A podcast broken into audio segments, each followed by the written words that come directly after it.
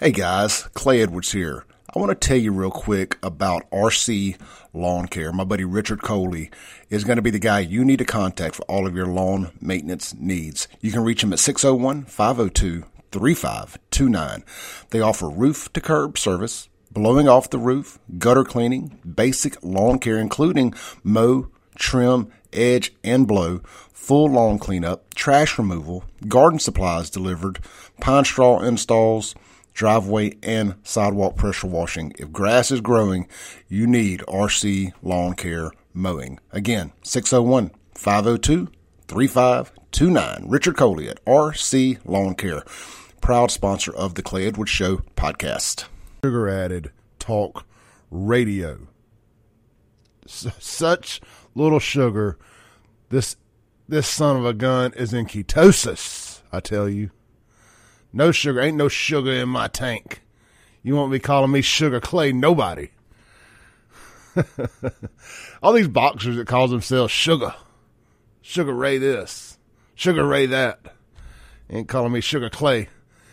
Nothing. And that may be the dumbest entrance I've ever had to this show. Good morning. Welcome to the Free Range Human Show of Choice. You know what you are. If you're a free range human, you know it. You can't be held down. You can't be told what to do with the resistance.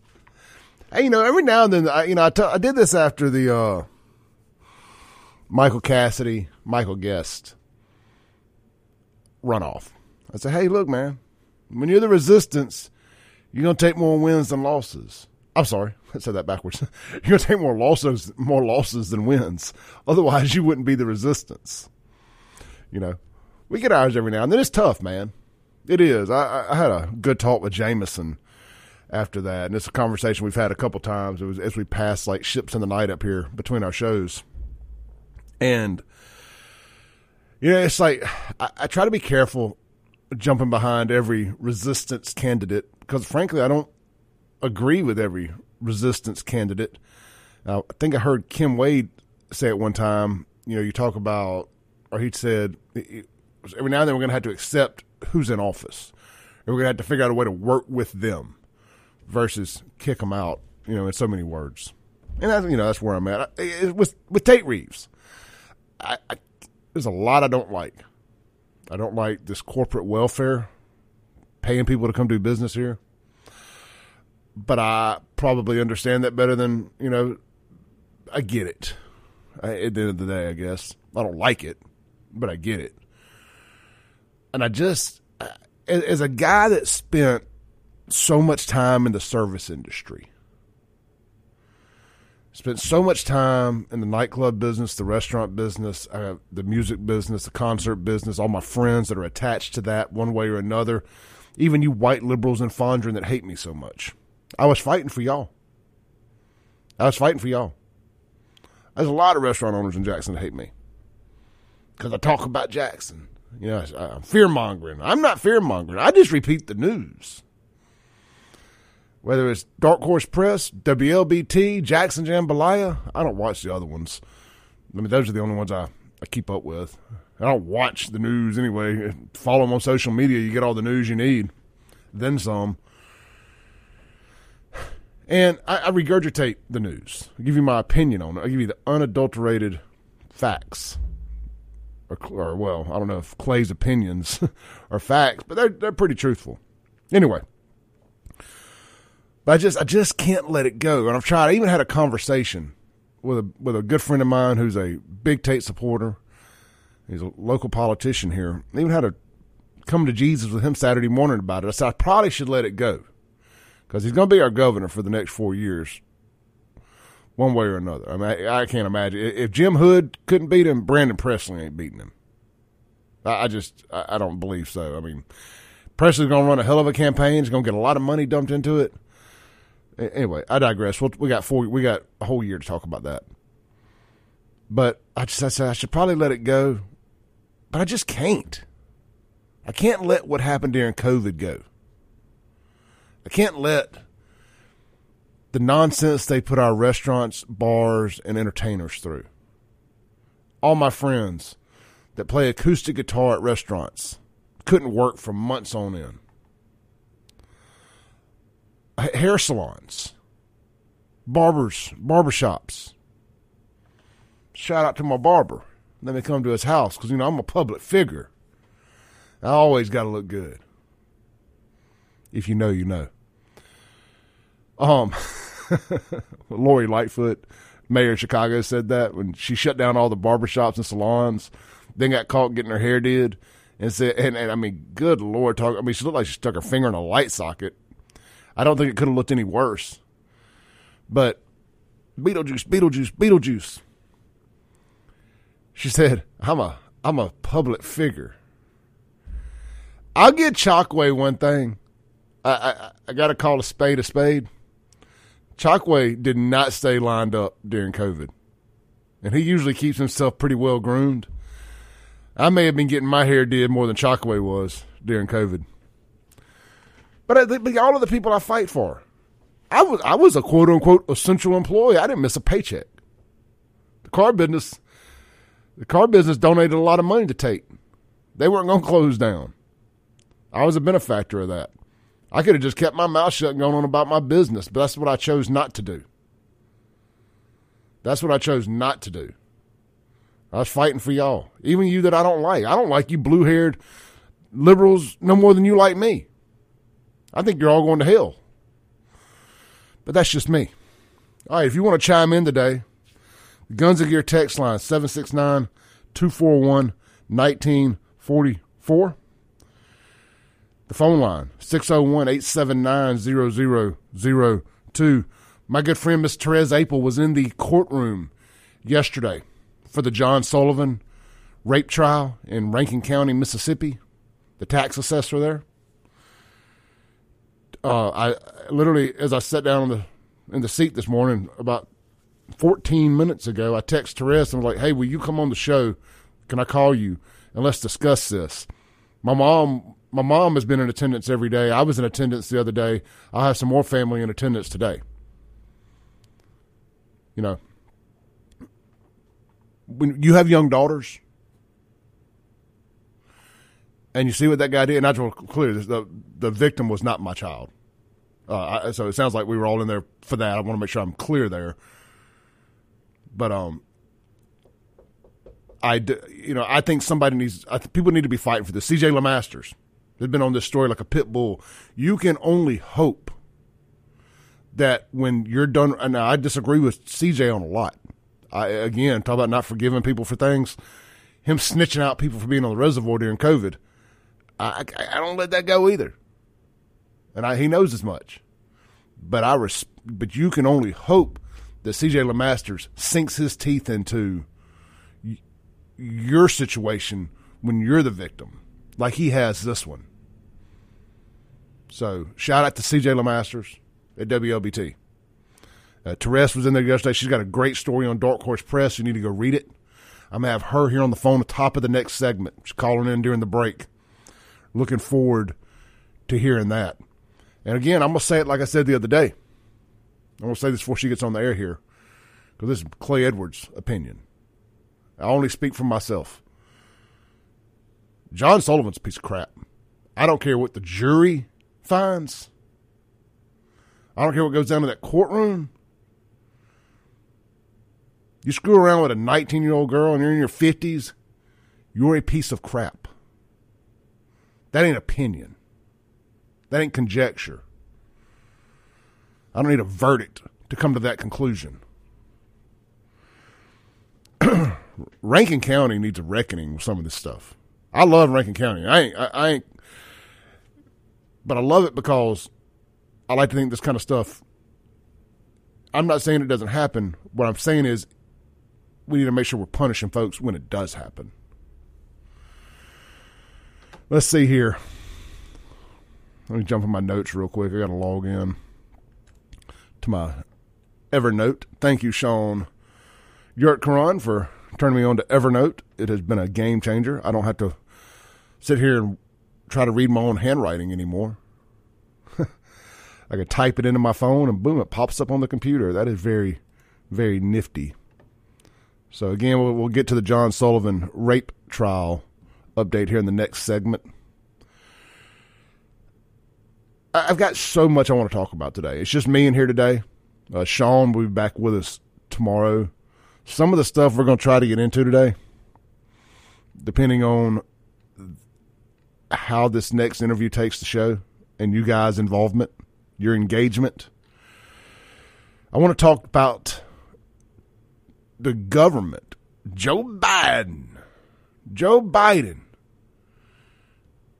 in himself, as far as I'm concerned, has is trying to get access to Donald Trump's Twitter account. And Elon Musk is refusing to give it to him. He's being fined $350,000 a day as he refuses to hand over that information. What, where did they come up with that number? Uh, like, all right, so not obeying the government, that's a $350,000 a day fine. Who, who came up with that? How, that? I got questions. I got questions. For show. Daddy got questions. Um, and I'll say this about Elon. I don't always agree with everything Elon does. You know, it, the X platform, Twitter, X, whatever you want to call it. You know, people are complaining about the lack of free speech. I'm gonna tell you what. I, I've said a lot on there. I've never been. Now I'll get a little notice every now and then that says most tw- most Xers or Twitters or tweets or whatever don't speak in this language because you know I'm not afraid to use a cuss word or call somebody an idiot every now and then but I, I post it. I've never had a, an X or a tweet deleted. Even under the old regime, to be honest with you. But I did self censor a lot because I didn't want to get my account banned. Once I, because I did, I deleted my old account after January 6th when they dropped, when they blocked Donald Trump. Then I said, you know, I'm sure there's an episode here somewhere. I said, you know, as much as I hate it, you still got to be on the battlefield. And in this culture war, the battlefield is Twitter, Facebook, Instagram, TikTok. If you're not on the battlefield, you're not in the war. So I started a new account. Anyway, so uh, shout out to Elon for shout out to Elon Musk for standing up to this crooked banana republic and Joe Biden by not turning over Trump's Twitter. I'm not saying he won't eventually, but he's accumulating a three hundred and fifty thousand dollar fine every day that he doesn't this this regime has so much to lose if they lose this election. So does Donald Trump. We're going to talk about it more. Coming up next, I got Therese Apel, darkhorsepressnow.com. Let's take a quick break, come back, reset, and talk John Sullivan rape trial out there in Rankin County. This is the Clay Edwards Show. All right, welcome back in to the Clay Edwards Show on the line here, I have got with darkhorsepressnow.com, my friend and yours, Miss Therese Apel. Good morning, Therese. Good morning, Clay. How are you? I am good. I am good. It's, it's Thursday. We got one more day left to the weekend. That's always my time to shine. So we'll see how it all shakes out. Hey, look, so you were in the courtroom yesterday, and again, thank you for covering this trial. At uh, you and CJ have been the only uh, mainstream media outlets to to get in there. So I, I, I, appreciate it. I think this we need to shine as much light on this as possible. But uh, John Sullivan, uh, the soon-to-be former Rankin County tax assessor, was accused of rape back last year. Uh, it was a, the night before the St. Patty's Day parade. I remember that vividly. Uh, he he was leaving Byram, got pulled over, got a DUI in Byram. Uh, said some pretty awful things in a um, in the interview room there in Byram. I was there in the courtroom for the when the Byram PD, the Byram police officer, got in uh, testified. Yeah. And, just some of the things he said, they they didn't ask him a whole lot. They just asked him basically at the end of the day, and I guess they were trying to keep out of there that, that he got a DUI. They weren't allowed to mention that. They were just allowed to mention that he got pulled over. He was drunk, but they didn't say DUI. You know, I, I, I get it. You know, from a legal perspective, but. He, he had asked him what he was doing tonight. He said, "Man, it was going to be a night full of jacuzzi, and I'm paraphrasing. I don't remember the exact quote, but he's a uh, paraphrasing, getting some of the p word and lust. And I'm just like, yes. what kind of sick sob uses the word lust to describe right. what he's going to do that night? And um, and, and, then of course you just uh, pile in all the things that you hear about him. And I look, I know people say things about me too, so uh, it is what it is. but then knowing knowing what went on that night, I, there was a friend of the family uh, in that vehicle when he got pulled over in Byram, so I, I know what the state of mind was. Just knowing all I know, you know, I, I, I haven't talked about this much. I wanted to wait till the trial started, and that's where we're at. And you were in there yesterday, and I, I was in there the day before, and I got to hear all of well, the initial. I, I was in there the opening day. What was that Monday? So, and I got to hear this is from his lawyer talking about, uh, and you know he's going to try to paint the case as nice as he can for his defendant. And even that he was having to describe. And guys, if y'all got kids in the car, you probably probably want to change the channel, or maybe let them hear it. They probably should hear this, especially if you have young girls in the car. Let know kind of old dirty bastards are out there. Um, talks about uh, her being 19, pulling down her clothes, giving her oral sex, this, that, and the other. And of course, that's where Yeah. that's where they say it stops. Um, and I, I was looking at her family and friends of the family up there, and just the body language on them made me so angry and sick to see. Yeah. Anyway, so let, let's pick up there. Yesterday was an interesting day. Apparently, they found out one of the jurors was his friend, and they uh, they've had to kick this juror off.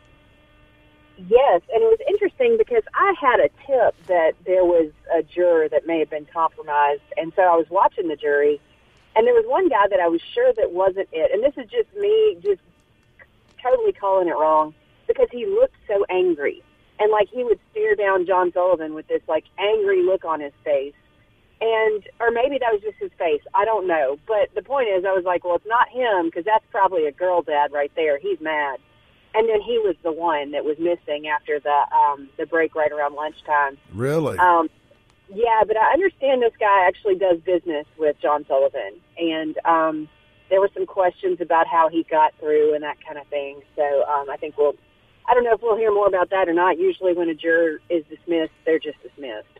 Sure. Um but it, it does, you know, when you get a jury of 10 men or I'm sorry, 11 men and one woman, um you know, it's it's there was some good work there by the defense helping place the jurors um, during voir dire. So I, you know, I as far as for their side, I mean, you know, it's not an ideal jury by any means for Well, a rape tw- trial. Twelve men, um, twelve men, two women. Uh, Eleven. Well, It can't be even number, is it? Yeah. no, as far as the um, the actual jury goes, I don't know how it breaks down once you throw in the um, Alternates. the, the alternates. So, but I think the most important thing that happened yesterday was the, the victim testified. And of course, if you read my story, we have to say alleged victim because um, the the trial's not complete yet. He's not convicted yet. Um, but so the she gets up there and she was a strong strong witness. Um, but it's very clear that her memory was missing for a large part of that night. And and if you've ever been blackout drunk, you could understand kind of the way she was talking because it was like she would remember a, a blip of something, or you know she remembers coming to, or you know there, she doesn't remember all the conversation, but she remembers bits and pieces. Um, Yeah, and so unfortunately, uh, unfortunately, I have been blackout drunk. Um, so Yeah. I, so I do. I know exactly what you're talking about. Right. Well, and I feel like it was kind of when we walked out of the courtroom, there were a lot of people that sympathized with her um, because the defense was trying to draw the line, like, okay, this is as far as you remember, and then you don't remember anything after that. So wait, you just said you don't remember anything after that. So how do you remember that? But the fact is, if you've ever been someone who's been either, I mean, it, it could happen under dentist drugs. I mean, you know, it's, it's, it's the way it works. So she, um, she was very to an extent a very sympathetic witness, but she was also very strong. Um, and so you you heard it from her perspective. And um, there was an MBI agent that testified after they played his interview with John Sullivan, and he kept stressing, like, of course she freaked out. She woke up with a 52 year old man on top of her. And that was very strong in the courtroom as well, because I think for the women in there anyway, we all thought of ourselves when we were 19 and as much as we hate to admit it, I mean, I say we, as much as some people may hate to admit it, there is a yuck factor for a 19 year old girl when there's a 52 year old man she doesn't know on top of her. Well, that was what. So but that's think- what made me so fighting mad when I was in the courtroom. Yeah. The other day was just as the father of a 21 year old daughter. Right. You know, it's like how maybe I'm different because I have a 21 year old daughter. So uh, as she gets older, my floor comes up for what I for, for what I can even look at and think, oh, that's a that's a hot girl. You know, Right. 'Cause, I mean, I, I'm I'm on into my my, my, my mid 40s now. You know, and you know, anyway, I, I digress. But I just to me that's gross that you can you can be that big of an age difference and look at somebody and say, "Oh yeah, I'm gonna hit that." Right. Well, and and the other thing we heard we heard his interviews. So we heard the interview that was done the day after it happened, and we heard his statement that was made to um, FBI agent Ricky Flint. And in both of those, you know, he he held he he admitted to the things that he did. Um, so there are four counts to the indictment, and they're pretty graphic. But you know, the point is, he did the things that he did, and then when she started to freak out, he grabbed her by the throat and threw her on the bed, according to his own testimony. Um, so, so far, the prosecution has shown that each of these counts is met. Um, but they did. The defense only put up one witness, and it was a um, serology expert from the crime lab, and she testified to the fact that there was no, you know, semen, no bodily fluids, no sperm, that kind of thing, um, except for in the girl's compression shorts, there was a DNA um, profile that didn't match John Sullivan.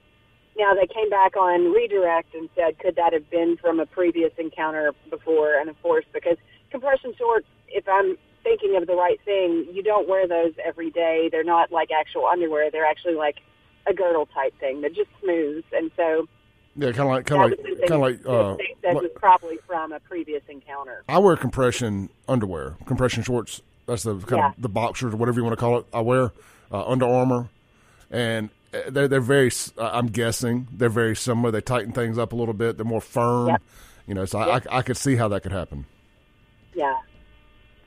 So that said, um, you know, we, we heard from Sullivan's own mouth in those two interviews. He, they talked about possibly he would testify, but he didn't end up testifying, and the defense rested last night. So today we probably will see closing arguments, and then the jury will go out for deliberation. I do understand that even though there is only one woman on the jury, um, a lot of these guys may be girl dads. So it may not go quite as clear as it would seem when you've got a jury that's that male heavy in a rape trial. Yeah, I was. I, I had. I don't want to. Don't want to say dinner, but I was at an, a, an election party event the other night with uh, in Brandon, and there were a couple area judges there, and of course, I brought this up because I was curious to hear what they were hearing, and they wouldn't, of course, very professional, wouldn't tell me anything, but Right. but what they did say, they were divided. One believes he's going to be found guilty. One believes it'll be a hung jury, and I, but I'm I, and that was just after day one. So I'm curious. And day one, the defense the defense's opening arguments were very strong. Uh, Merrida Coxwell did, did his, and I, do, I want to make sure I say this. I thought Merrida Coxwell did a great job of trying to be as respectful to the victim's family as possible, just describing what he had to do. So I, I, I don't want to just be all gas, no brakes here, um, because I thought Merrida did a good job. And you know, maybe I'm a little biased because he's also Anthony Fox's uh, appellate, I mean, appeals attorney. So you know, but I thought he did a great job as far as being oh. respectful to the family. And they made it, but they just made a strong argument of maybe this was just a girl that got drunk and made it made a bad decision and regretted it. But I, I think that the evidence is coming out now that that's not the that's not potentially not the case. Well, and if you want to go by the letter of the law, the problem that you run into with that argument is that if she's not, I mean, if she's that drunk, then consent doesn't count. You know, and so you know, you at some point, um, and I'm not sure like what the legal limit is, but at some point, you know, drunk a certain level of drunkenness takes away consent. Um, and it is still taking advantage of someone. And, and that was one of the things the MBI agent in the first interview was asking him is, do you think it's possible that you just misunderstood her? You know, do you think it's possible that she was drunk and she didn't realize what was going on, and then all of a sudden when she did, she freaked out? Um, so part of the the thing, if if John Sullivan is to walk away from this, it will have to be proven. I would assume that there was some level of um, of consent, but also they're going to have to overcome that hurdle of her being as if she was as drunk as they say she was, and they say that her um, blood alcohol level at one point could have been as high as 0.195. Good So, lord. You know, the the fact remains that it's it's going to be an interesting um, day today because the, I'll just be honest. The feeling in the courtroom was as we watched. Like at one point, I realized I couldn't control my face because listening to him describe it as if he's just this befuddled poor old guy that just didn't understand what was going on. Um, it was hard to stomach, um, and I'm not sure what the jury felt, but um, I do know they were, for the most part, listening very closely. There was one point where they seemed some of them to zone out during the um, the first interview, mainly because it was so repetitive. It was just over and over again. Do you think maybe this was a mistake? Do you think maybe you misunderstood her? Um, and that kind of thing. You know, I think, and they didn't really let too much of it get get put in. Pretty much all of WLBT's reporting early on, all the videos they accumulated, pretty much none of that was admissible. But I right. think it's really important. I think what happened during the during the DUI and the interview in Byram, I think that is extremely important for painting a picture for his state of mind that night. That's why I have no sympathy at all. He he right. he called his shot. He said yeah. he said what he was gonna. You know, he he had a night full of uh, jacuzzi, female body part, and lust ahead of him. Right. Well, and, and in addition to that, though, I mean, th- there was some pretty graphic language in the interviews where he did talk about, you know, she's there in front of him, um, and how he proceeded from that point, um, including some of his gear may not have been functioning, and he tried to force it to function. Um, and again, it, it, it got more graphic than a lot of trials I've been in. Um, but that said, this is the first, you know, this is the first rape trial I've covered that was focused on the actual mechanics of the rape. So um, yeah. it, it just has has been very uncomfortable to listen to, to say the least. I, will tell you, and I, I, came on the radio and said this Tuesday. The kudos. I, I, I can't find the words. I'm not articulate enough to find the words to express to the alleged victim and their family for following through with this and knowing what it was going to be like to have to go and relive that night in court and to face him and and with with all the backlash and just the, the everything involved in that yeah it's it's why I, I really from other reasons as well but it's why I really tend to side with them on this because why would you put yourself through that if if, well, if you think, didn't really I believe it happened? Right. There are women that are listening right now um, who wish we had that kind of courage. I'll just put it like that. You know, they, I think there are a lot of women that found themselves in those kind of situations that, you know, for some reason or another couldn't speak up or didn't speak up or weren't willing to go through what it was going to take to get justice didn't want to put themselves or their families through it, that kind of thing. And, and there is a level of bravery here that I think should be applauded. Absolutely. For, What is she, 20, maybe 21 now? She was 19 when it happened. Therese, can you hold over for a few minutes and uh, come back and cap this off? Sure. All right. This is the Clay Edwards Show. I've got Therese Apel on the line. We're discussing the soon to be former Rankin County tax assessor John Sullivan's rape trial out there in Rankin County. We'll be right back. All right, welcome back in to the Clay Edwards Show. Uh, we're just going to jump straight back in here with Therese and wrap this up. Hey, Therese. Yes. Hey. Hey, you know, so one of the things we were just talking about uh, during the break was, you know, I, I want people to understand here that when you think about, well, you know, she went home with a with a with an old man. What did she think was going to happen, or just whatever could be going through people's minds out there. And that's not how this whole, whole scam works with these guys.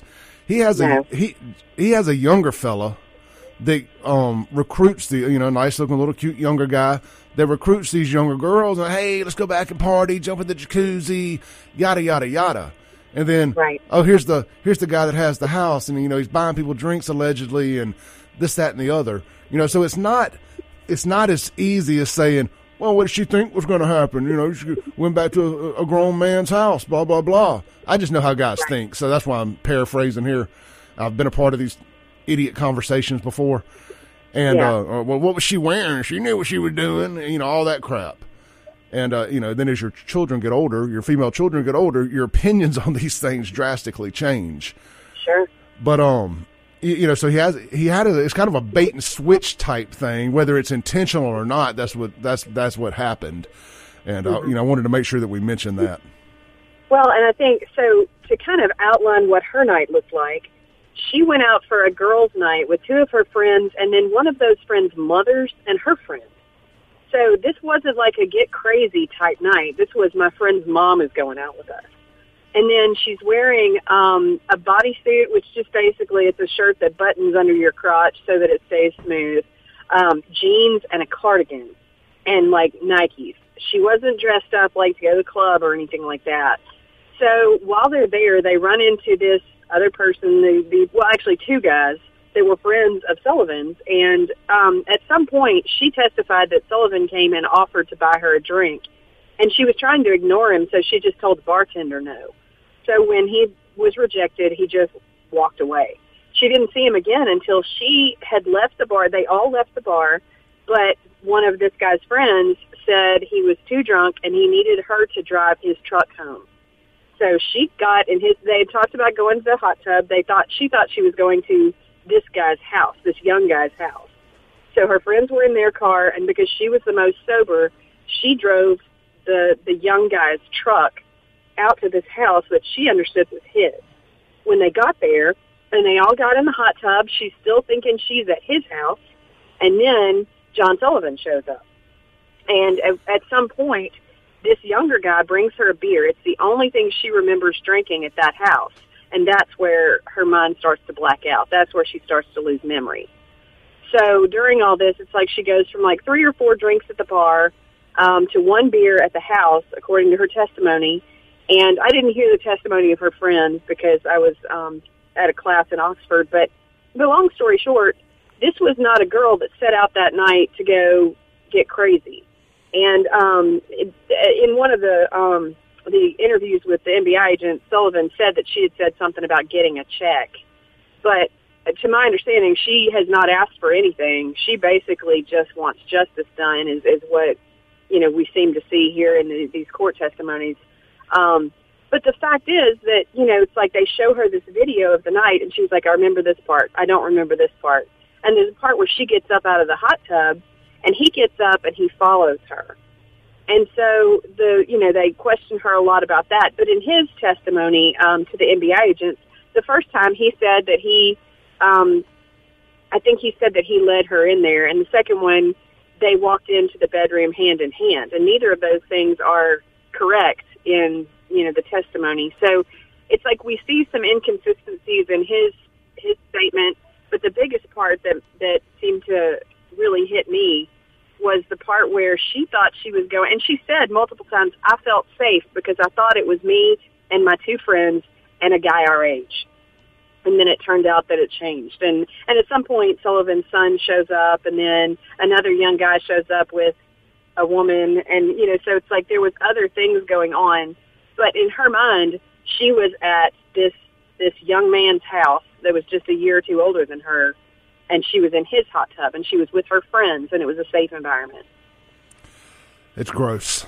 All of it's gross. I hope that, you know, parents of young men, I tell you, if you ever have the opportunity to, to go sit a, through a through a rape trial, I, I don't, I'm not looking at it like a spectator sport, but it could be a hell of a learning curve for you. Yeah. Uh, what, what I, the first time I ever did it was the other day, and having to see that and hear that uh, guys, if you're ever doing something like this, you know, trying to take advantage of a girl, or maybe she's just drunk and you're both drunk and you're having fun and all that good stuff, and it, it could these things can be turned around quick, and things can escalate quick, and you can find yourself in this situation.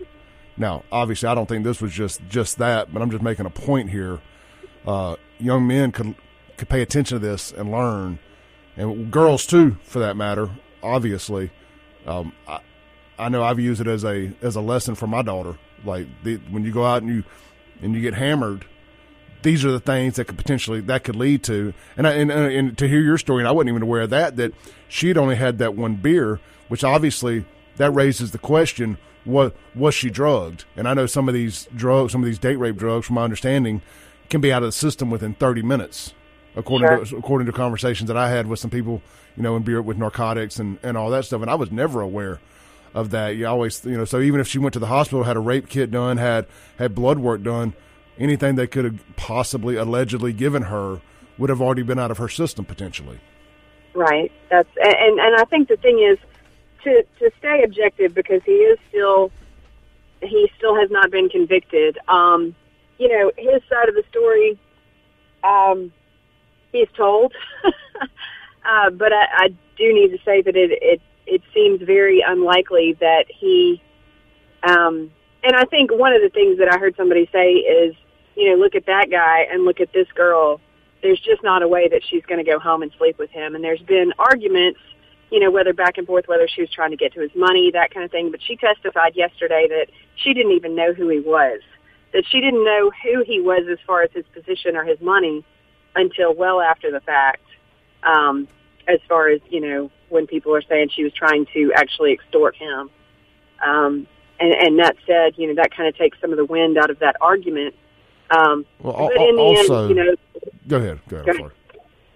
I was just going to say, in the end, you know, we'll hear from the jury hopefully today. I mean, it could take longer than a day of of discussion, but they they will be, um, you know, doing closing arguments today and sending it to the jury. Yeah, you know, maybe I give maybe I give humanity too much too too much credit here, but I I would think, and having owned bars and ran bars for as long as I did and partied and all that stuff, I, I'm just going to speculate that talking about the was she doing this for the money thing? I, I don't think at 19 years old you're looking at the old man across the bar and thinking. I'm going to go back to his house. I'm going to do this stuff, and I'm going to get paid. Don't even know anything about this guy. You know what I mean? Especially not on a night you're wearing jeans and tennis shoes and a cardigan and you're out with your friend's mom. Yeah, I just I, I it, that don't line up. It's one thing if your booty's hanging out the bottom of a short. Potentially, you could maybe make that argument. You left there looking for attention, so on and so forth. But that that wasn't the case this night. I'm still not saying that that gives anybody the right to do it. I'm just saying there's things you wear to draw attention to yourself, and there's things you wear not to. And Right, exactly. and uh, she was clearly not trying to draw any sexual or that kind of attention, that that uh, thirst trap type attention to herself this evening, that would Right. typically attract an, an old man or any man for that matter. All right, um, Therese, uh, thank you. Maybe we'll recap this tomorrow if we get a verdict today. I really appreciate you taking the time this morning. She's got a great article up, guys. DarkHorsePressNow.com. Go read it. Therese, thanks. Thank you. Uh, bye. All right, we'll be right back after this break to close out hour one, and I'll start reading your texts, and we'll take some phone calls if y'all want to call. We'll be right back. Back in to the Clay Edwards Show. I'm trying to where I get to where I don't read a an ad for this last little short segment, so you don't get commercials, ad, commercials, and news back to back to back like that. But I, I think now is a you can call this an ad if you want. I think it's a great time to talk about Gracie South Jiu Jitsu and kickboxing they offer i'm talking to my girls out here today they offer women's only self-defense classes now if you if, if you're not in the right state of mind I, I don't know how much that would help but generally speaking they offer women's self-defense classes taught by a female instructor in a non-male atmosphere so there's no men in the room at all so you can learn about self-defense and you know how to potentially get yourself out of a bad situation if you're being taken advantage of by somebody or somebody's trying to rape you or whatever. They, you know, just just throwing this out there. I, I think it's a great point to bring up. And as a father of a daughter, I, I just want to make sure I mention that. Also, of course, they have adult jiu-jitsu taught by Royce Gracie Black Belt, Chance Shepard. They have kickboxing, fitness kickboxing, and they offer kids jiu-jitsu. And man, start learning it young, and you get yourself out of a lot of situations as you become an adult. I think that's a really, really good to mention this. You can find them. Go go do it. Try it for a week. It's free. First week's free.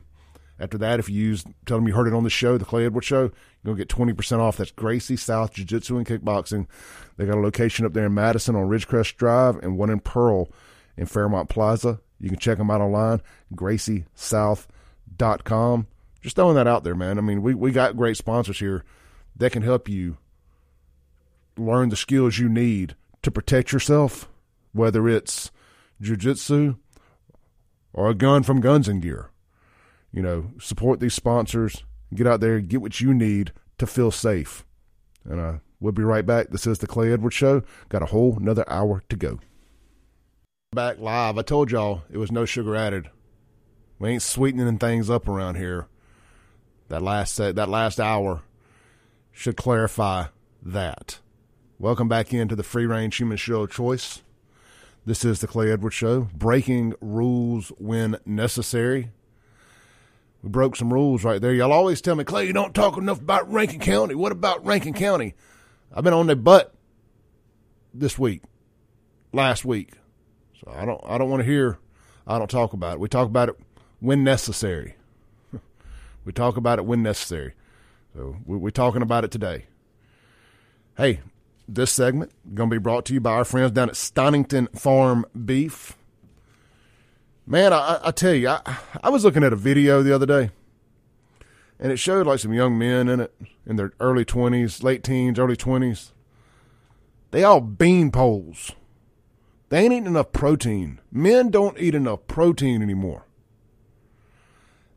At least one meal a day, at my whether it's my lunch or dinner or mid afternoon between lunch and dinner meal or brunch or breakfast, whatever, whichever one of my 12 meals a day, at least one of them is all meat. Whether it's a steak, some chicken wings, something. All meat. Men ain't eating enough protein. Parents, get your boys some protein and get them some of that all grass fed, no grain, grass fed, grass finished beef from Stonington Farm down in South Mississippi, from Perkinston, Mississippi. But hey, you ain't got to go there. They'll bring it to you. They come up here once a month. You can get ground chuck. I mean, yeah, ground beef, steaks. They got ribeyes, fillets, sirloin, so on and so forth. The hamburger meat's great. You can get beef ribs. They got it all. Check them out online, stoningtonfarm.com. It's grass fed. It's grass finished. It's antibiotic free, steroid free, and mRNA free, Mississippi raised grass fed beef. You will not regret it. Will not regret it. I'm telling you, that hamburger meat. I mean, the steaks are obviously great, but if you just, if you don't if you don't want to spend the kind of money on steaks, I get it. You can get I think hamburger meat's five ninety nine, six ninety nine a pound. It kind of goes back and forth. It's worth it. Get you ten pounds. Throw it in the freezer. It's individual. Each pound's individually IQ frozen. You know, so it's fresh. Just defrost it. However you do it. Make whatever you're gonna make. Burgers, meatloaf, dirty rice, hamburger helper, whatever. And uh, every tacos. I love the tacos with it. Anyway, check them out. StoningtonFarm.com. That's Stonington with two N's. Get some protein in the system. Less sugar, more protein. You thank me later.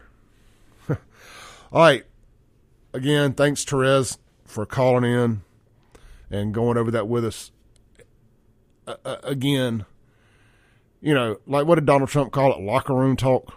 The things men say around each other, you know, about their sexual conquest and about women. I mean, look, the older I get, the grosser it gets. They're thinking back to some of the conversations. And sitting there in that court and hearing hearing um the defense talk about this rape trial and what that what went through, what that girl had to be going through, that's heart wrenching. Absolutely heart wrenching. So again, I am actively pulling for a guilty plea. I, I, again, I'm not biased. I don't. I break rules around here. I don't. I don't follow the rule book that says you can't pick sides. You're in media. I absolutely pick sides. Absolutely pick sides. You know, that's. I believe that's why y'all tune into this because I'm not going to pull punches. So we'll see how that shakes out. And how did they let a how did they let a friend of his, a, a, a potential business associate, get onto the jury? How does that happen? We know how it happens. We know how it happens. I want to read a few of your guns and gear text here. I Guess it would help if I get closer to the microphone. Chad texts in on the Guns and Gear text line says Sullivan is a complete piece of crap. Rankin County is becoming less conservative by the day.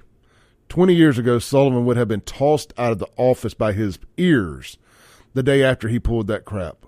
About 40 years ago, he would have been disappeared, and that would have been the end of it. The end of it. He has no morals or character and does not deserve to breathe my oxygen. If guilty, I concur. And frankly, again, I'm taking the, the, the, the rape allegation off the table here when I say this. Just hearing what he's admitted to is enough for all that to happen, in Clay Edwards' opinion. Joe Rogan, uh, unknown texture, Joe Rogan says if cops would learn Brazilian Jiu Jitsu, they'd handle a lot of situations without resulting in deadly force. I do agree with that. unfortunately, we we sure ask cops to do a lot for what they get paid to do, right? For what they for the amount of money they get paid, we ain't talking about hundred thousand dollar a year uh, beat cops here. You know, so we want them to be cops. We want them to be black belt Brazilian jiu jitsu experts. We want them to be social workers, mental health experts, and badasses. Uh, that's asking a lot for twenty five thousand dollars a year. And that that is asking a lot for what we pay these guys. Oh, not to mention they got to be grade A marksmen. Yeah, so uh, while I 100% agree with that in theory, I think execution is a different story. But yeah, it, it, it, wouldn't it be great if all cops were Brazilian Jiu Jitsu black belts, mental health experts, and social workers? That'd be great. Frankly, I wish they were all judge, jury, and executioner sometimes. Let's see here. We're continuing on these texts. You guys, great text today on the Guns and Gear text line. Thank y'all. Uh, unknown texter says, Clay, isn't the AG's office prosecuting this case and not the Rankin DA? Yes. Yes. Uh, that does, that does, that does make me question my latter, my latter comment about potential corruption on the, on the juror getting through. Danny says, Danny here. What about the underage drinking laws plus DUI means jail, no more partying? I, th- I think what Danny's saying there is well, here's my opinion.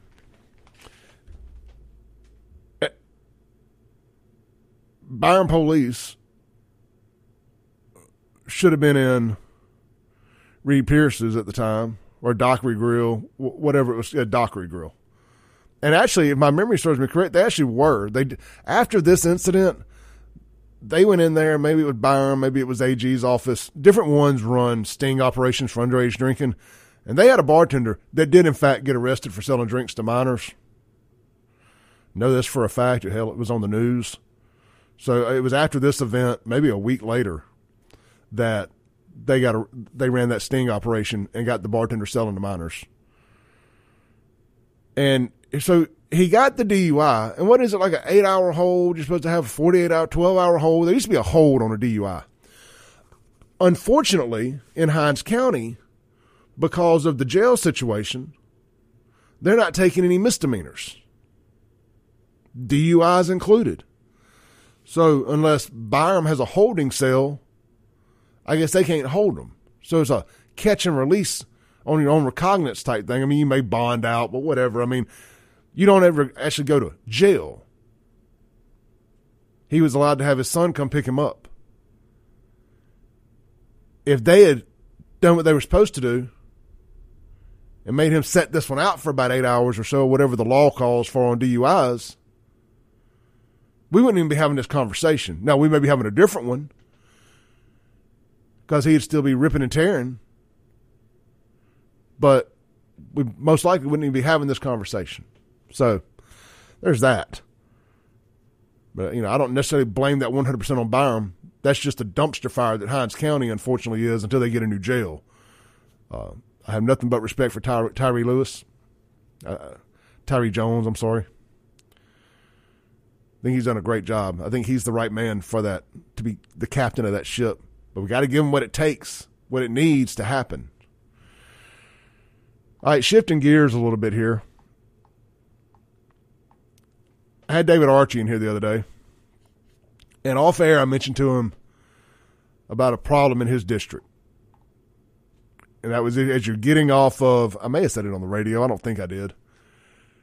If you're going 220 north and you get off at the 49 Medgar Evers exit to come back 49 north,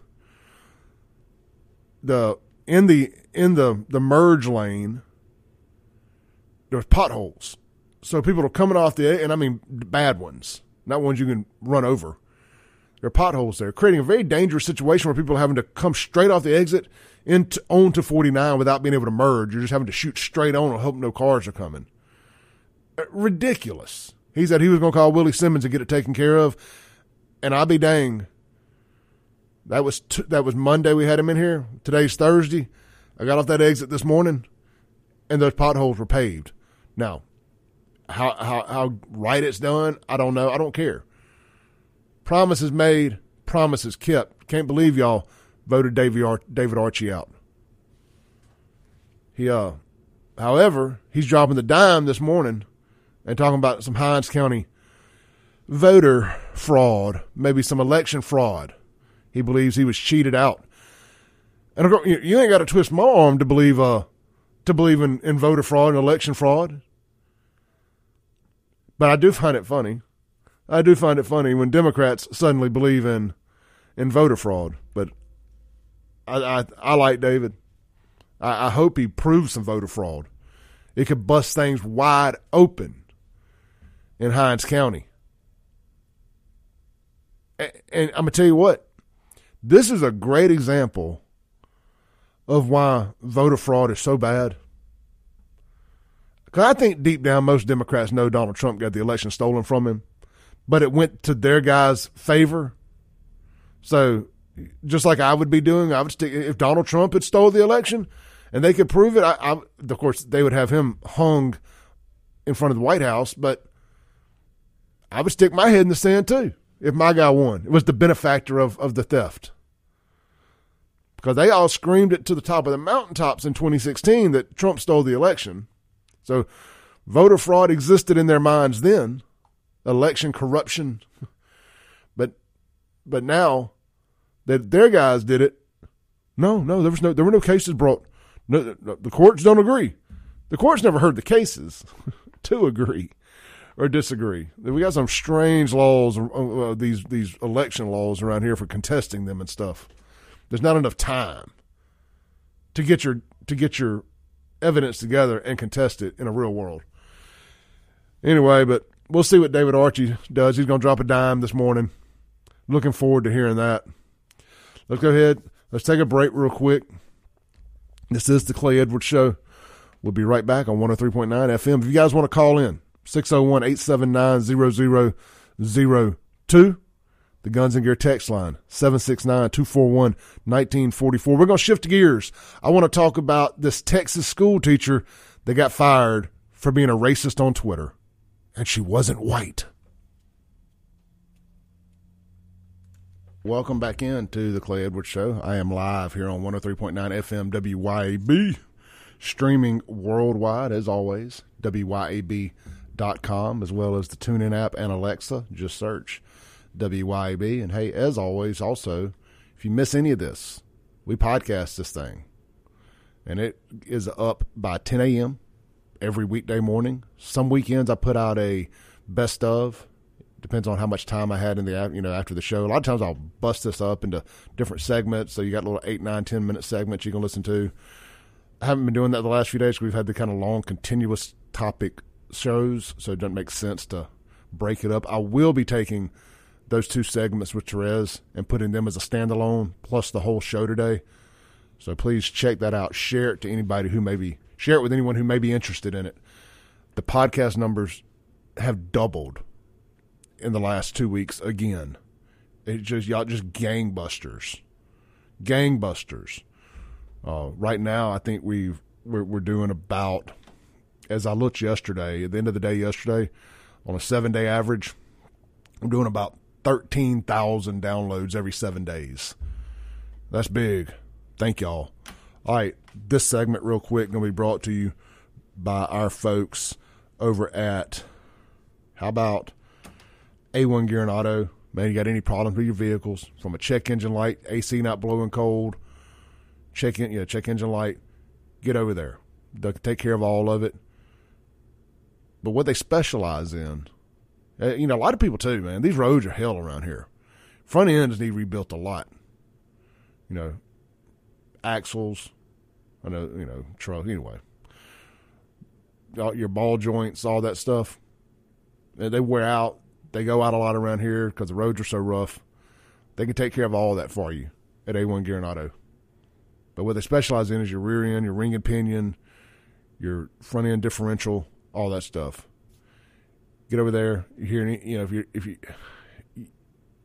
you know, sometimes you can give your vehicle gas. If it's rear wheel drive, you feel a little sway, like it's kicking to the left and to the right. Take it straight to A1 gear and auto before your rear end falls out, and let them check on it for you.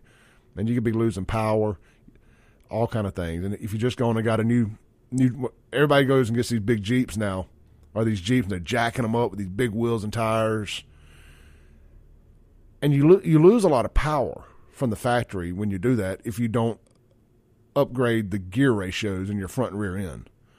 You got to do it in the front too, or you won't be able to use your four wheel drive, which I know most of y'all don't use it anyway, so you may not have to. But you definitely want to get your rear end done.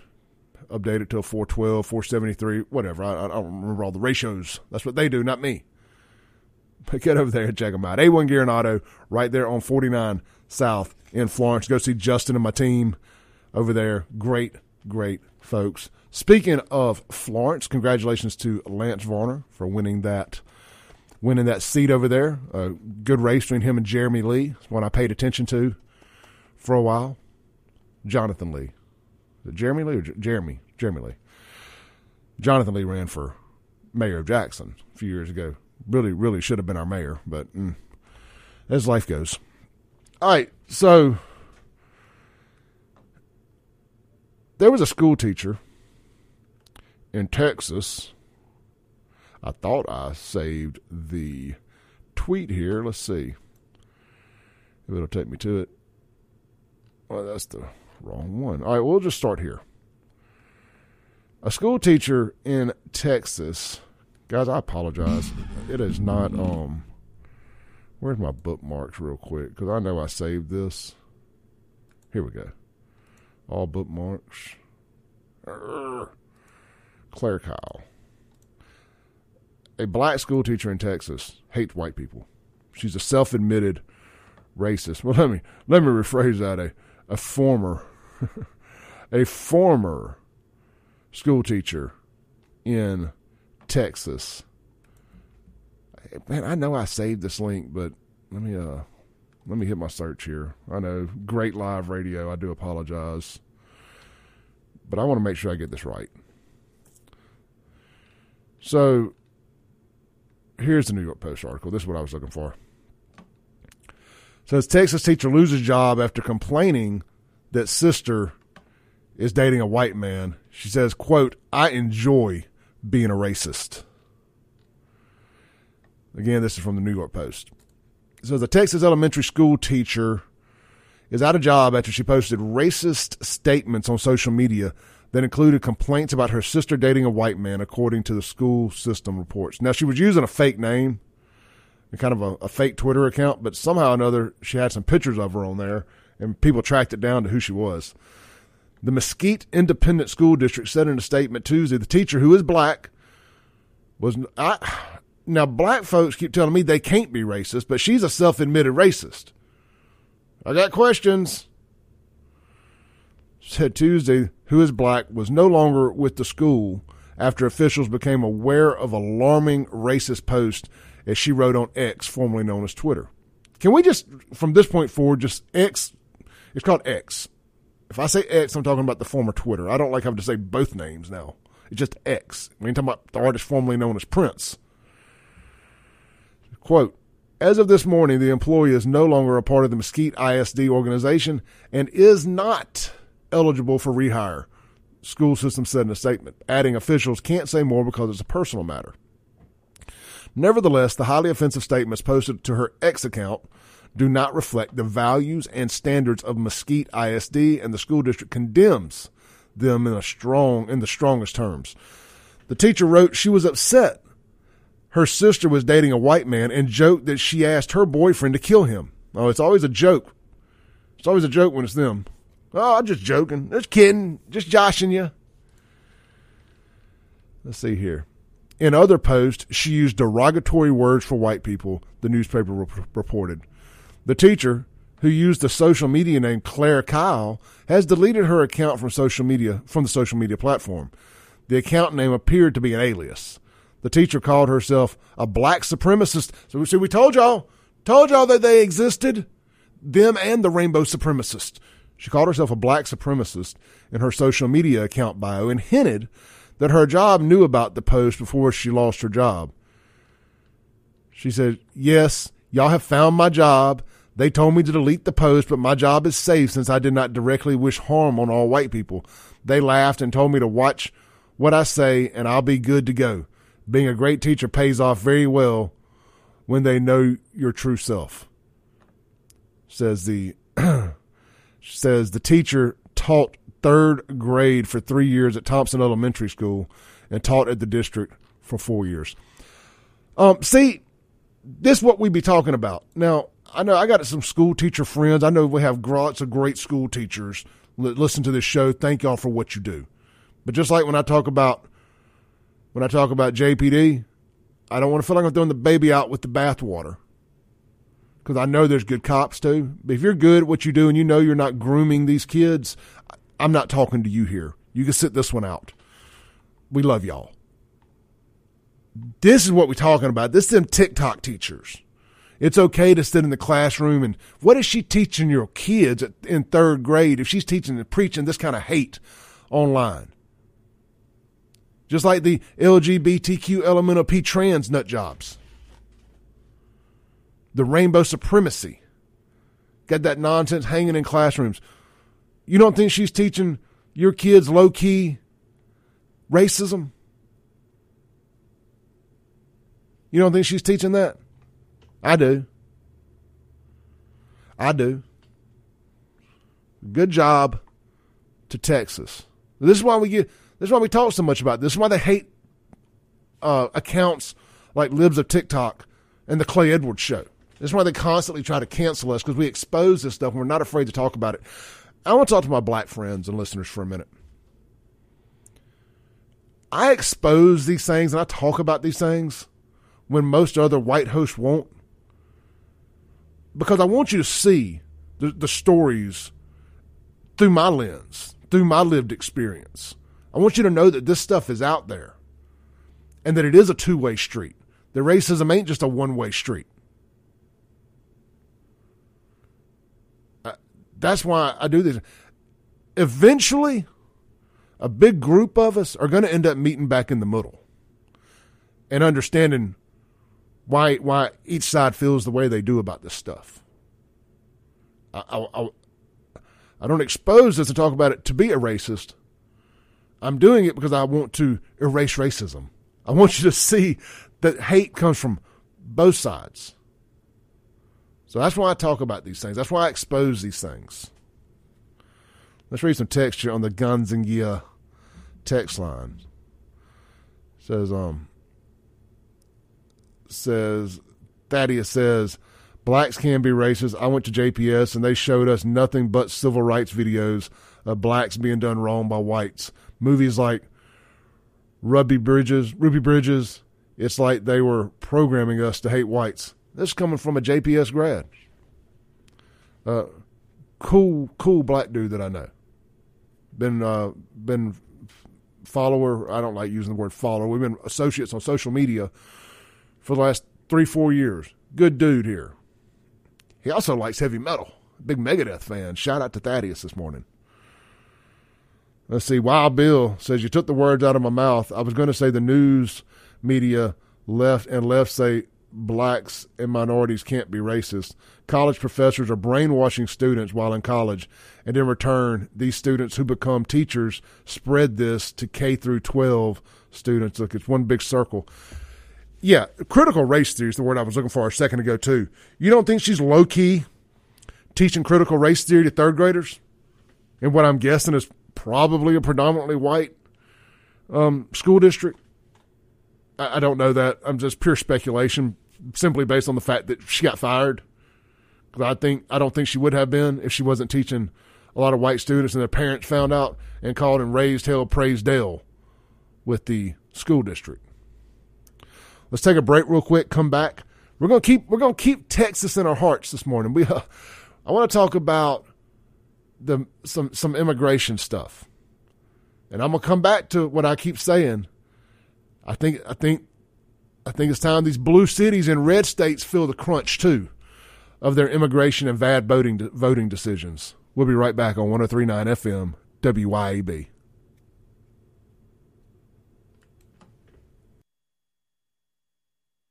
All right, welcome back into the Clay Edwards Show. This segment is going to be brought to you by Lakeland Glass and Tint for all your home, car, and business window tinting needs, automobile glass replacement needs, and vehicle wrap needs. Turn your vehicle into a rolling billboard or just change the color of it without having to commit to a high dollar paint job that's permanent. Get a little fancy with it, man. I told y'all the other day I saw a two hundred thousand dollar Range Rover with a flip flop wrap on it. Look, I mean it was tacky, but it looked good. I liked it. I my, my South Jackson comes out of me every now and then. You can take the boy, you can take the boy out of out of the trailer park, but you can't take the trailer park out the boy. Except replace trailer park with a hood. anyway, they can do it all, man. You know, you and then your vehicle can become a write off as an advertising thing if you go get it wrapped with your logo. So check out Lakeland Glass and Tint. You can schedule your appointments online at lakelandglassandtint.com or give them a call where quality matters. 601 946 1000. Lakeland Glass and Tint. All right. Let's see here. I am multitasking this morning. Let's see. Multiple different conversations going on. All right, so Guns and Gear text line.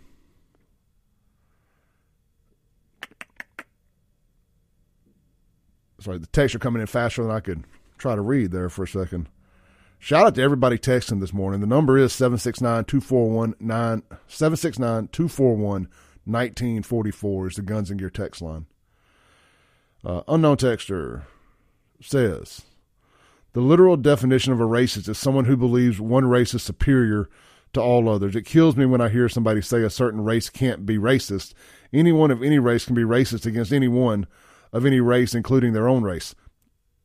That's a great point. There's definitely some white hating white liberals out there, self hating white liberals. So they definitely can. And, and, you know, the argument's always been that blacks can't be racist because they don't have power. Where? Where don't where don't black folks have power at?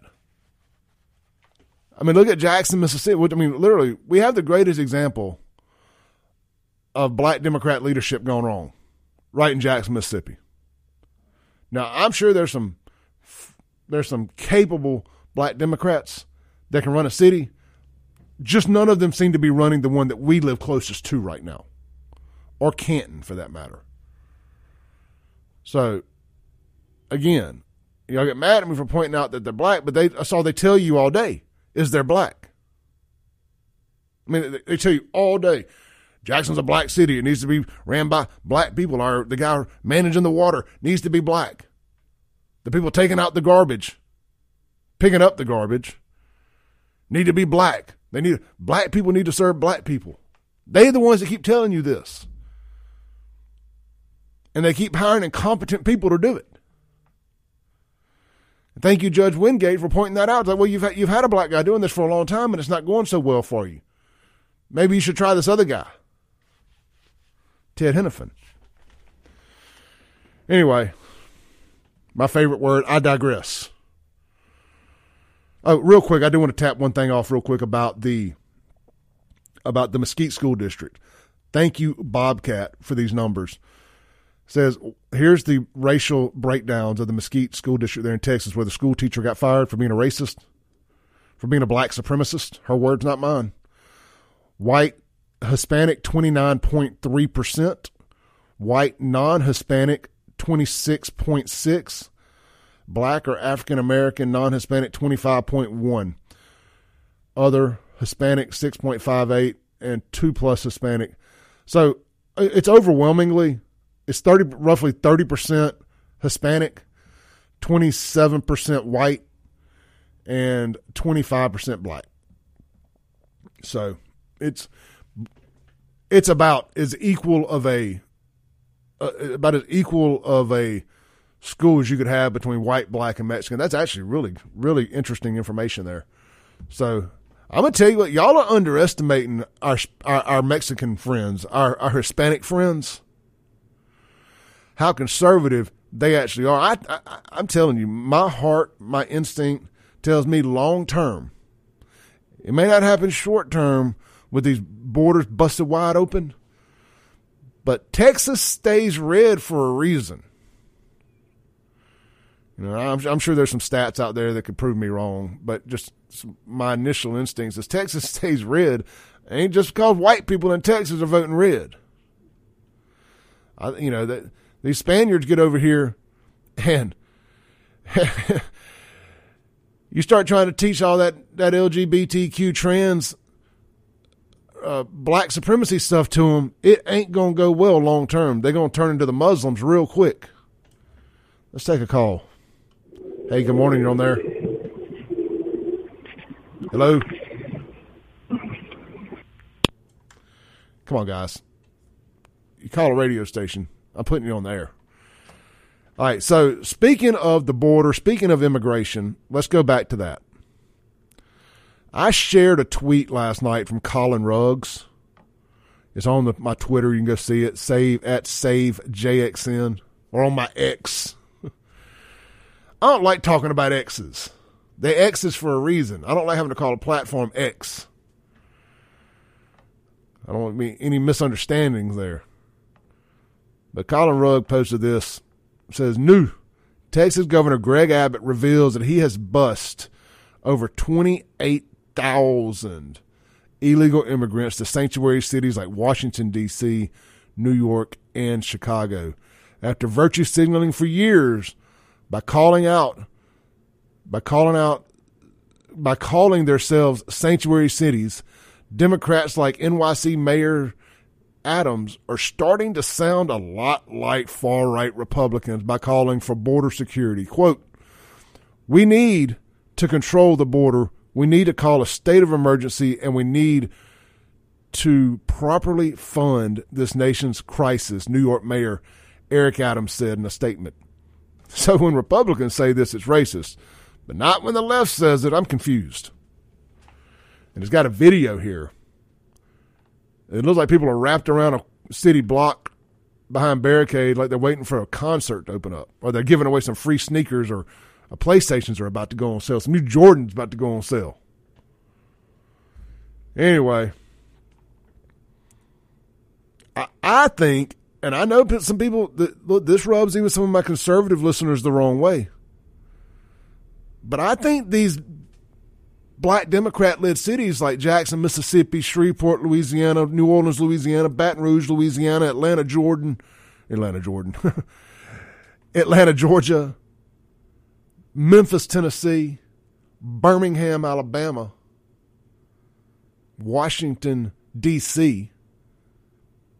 I think they need to feel, and you know, so White Hill hole in there too. Portland, Oregon, Seattle, Washington. I think they need to feel the crunch. I think they need to be bussing some of these immigrants here and let them start ripping their absorbing their resources. Test these churches that like to get so political. I love it. I love it when you get political. But walk it like you talk it. Walk it like you talk it. Y'all do all this voting for Biden, riding for Biden.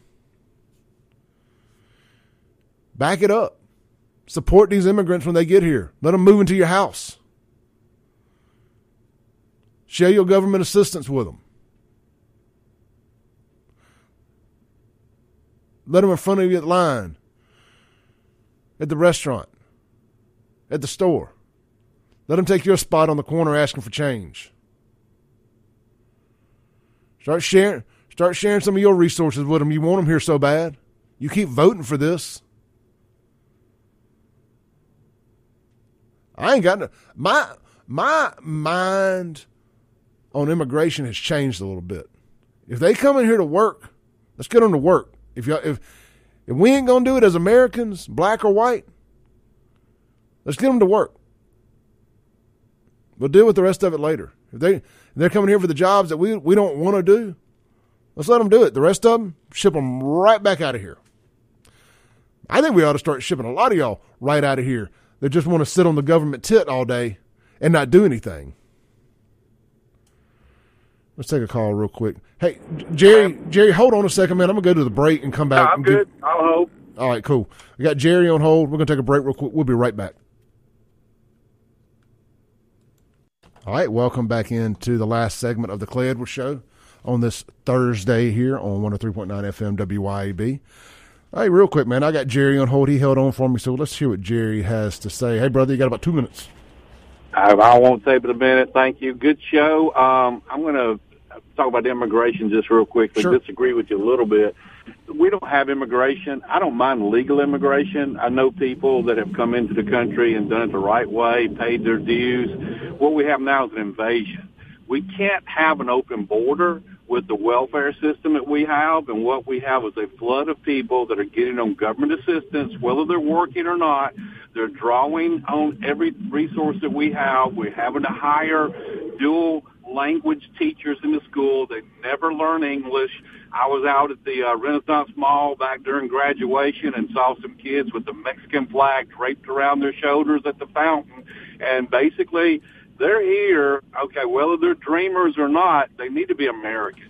And they, can be proud of the, another country. Hey, you know, if a, if a if a white kid had been wearing an American flag at the uh, at the water fountain, they would have been suspended from school. Well, probably. You know, I probably I wouldn't say it, but I'm thinking to myself, we actually are having to spend so much money of taxpayer dollars in all of the counties because we, if they come in and can't speak English, we have to teach them in their native language. You can go in places like uh, the Walmart in Ridgeland or in Canton, or, uh, uh, no, Ridgeland North. Man, it's like another country and it's and it's fine. But if I go to if I go to Honduras, I expect to have Spanish spoken, and I'm going to try to learn a few words. I didn't make that attempt. So im legal immigration is fine, but we need to put limits on it, or we need to end the welfare system because that is an attractor, and they still have jobs, cash-paying jobs, and. um, Anyway, I, I, I'm for legal immigration I- I- right now. Absolutely, I, I'd been a little facetious, of course, earlier. No, when I understand, but, but you know, I'd, put them to I'll work, gladly swap some. do- I'll gladly swap some hardworking illegals out for some of these son of a guns that are just sitting here sucking on the government tit all day. No, and I agree with you on that. But the thing is, they need to be they need to be legally do it anyway. As opposed to do it with green cards or e-verify, but we have a uh, workforce uh, owners and everybody else that wants cheap, cheap, reliable labor. But still, Jerry- every dollar they pay them, they're getting five dollars in benefits Yeah, hey, not contributing. I got to catch cut you. thank you, I man. gotta- hey, appreciate you, man. Great call. All right, thank you, Jerry. I, I could listen to Jerry rant about uh, immigration all day. 'Cause I, I agree with him 100%. Uh, again, I, I can get a little facetious at times. But hey, look, great show today. Thank you for all the participation. We'll be following the John Sullivan trial today. So follow me on social media. Follow Therese on social media for that. Uh, at Save Jackson, at Dark Horse Press now. I'll be back tomorrow. Close out the week with Sean York Karan. Podcast will be available soon. ClayEdwardsShow.com. Thanks for listening. Tune in tomorrow at 7 a.m. as the Clay Edwards Show discusses all that is going on in and around the city of Jackson. This concludes our broadcast day. Right here on 103.9 WYAB.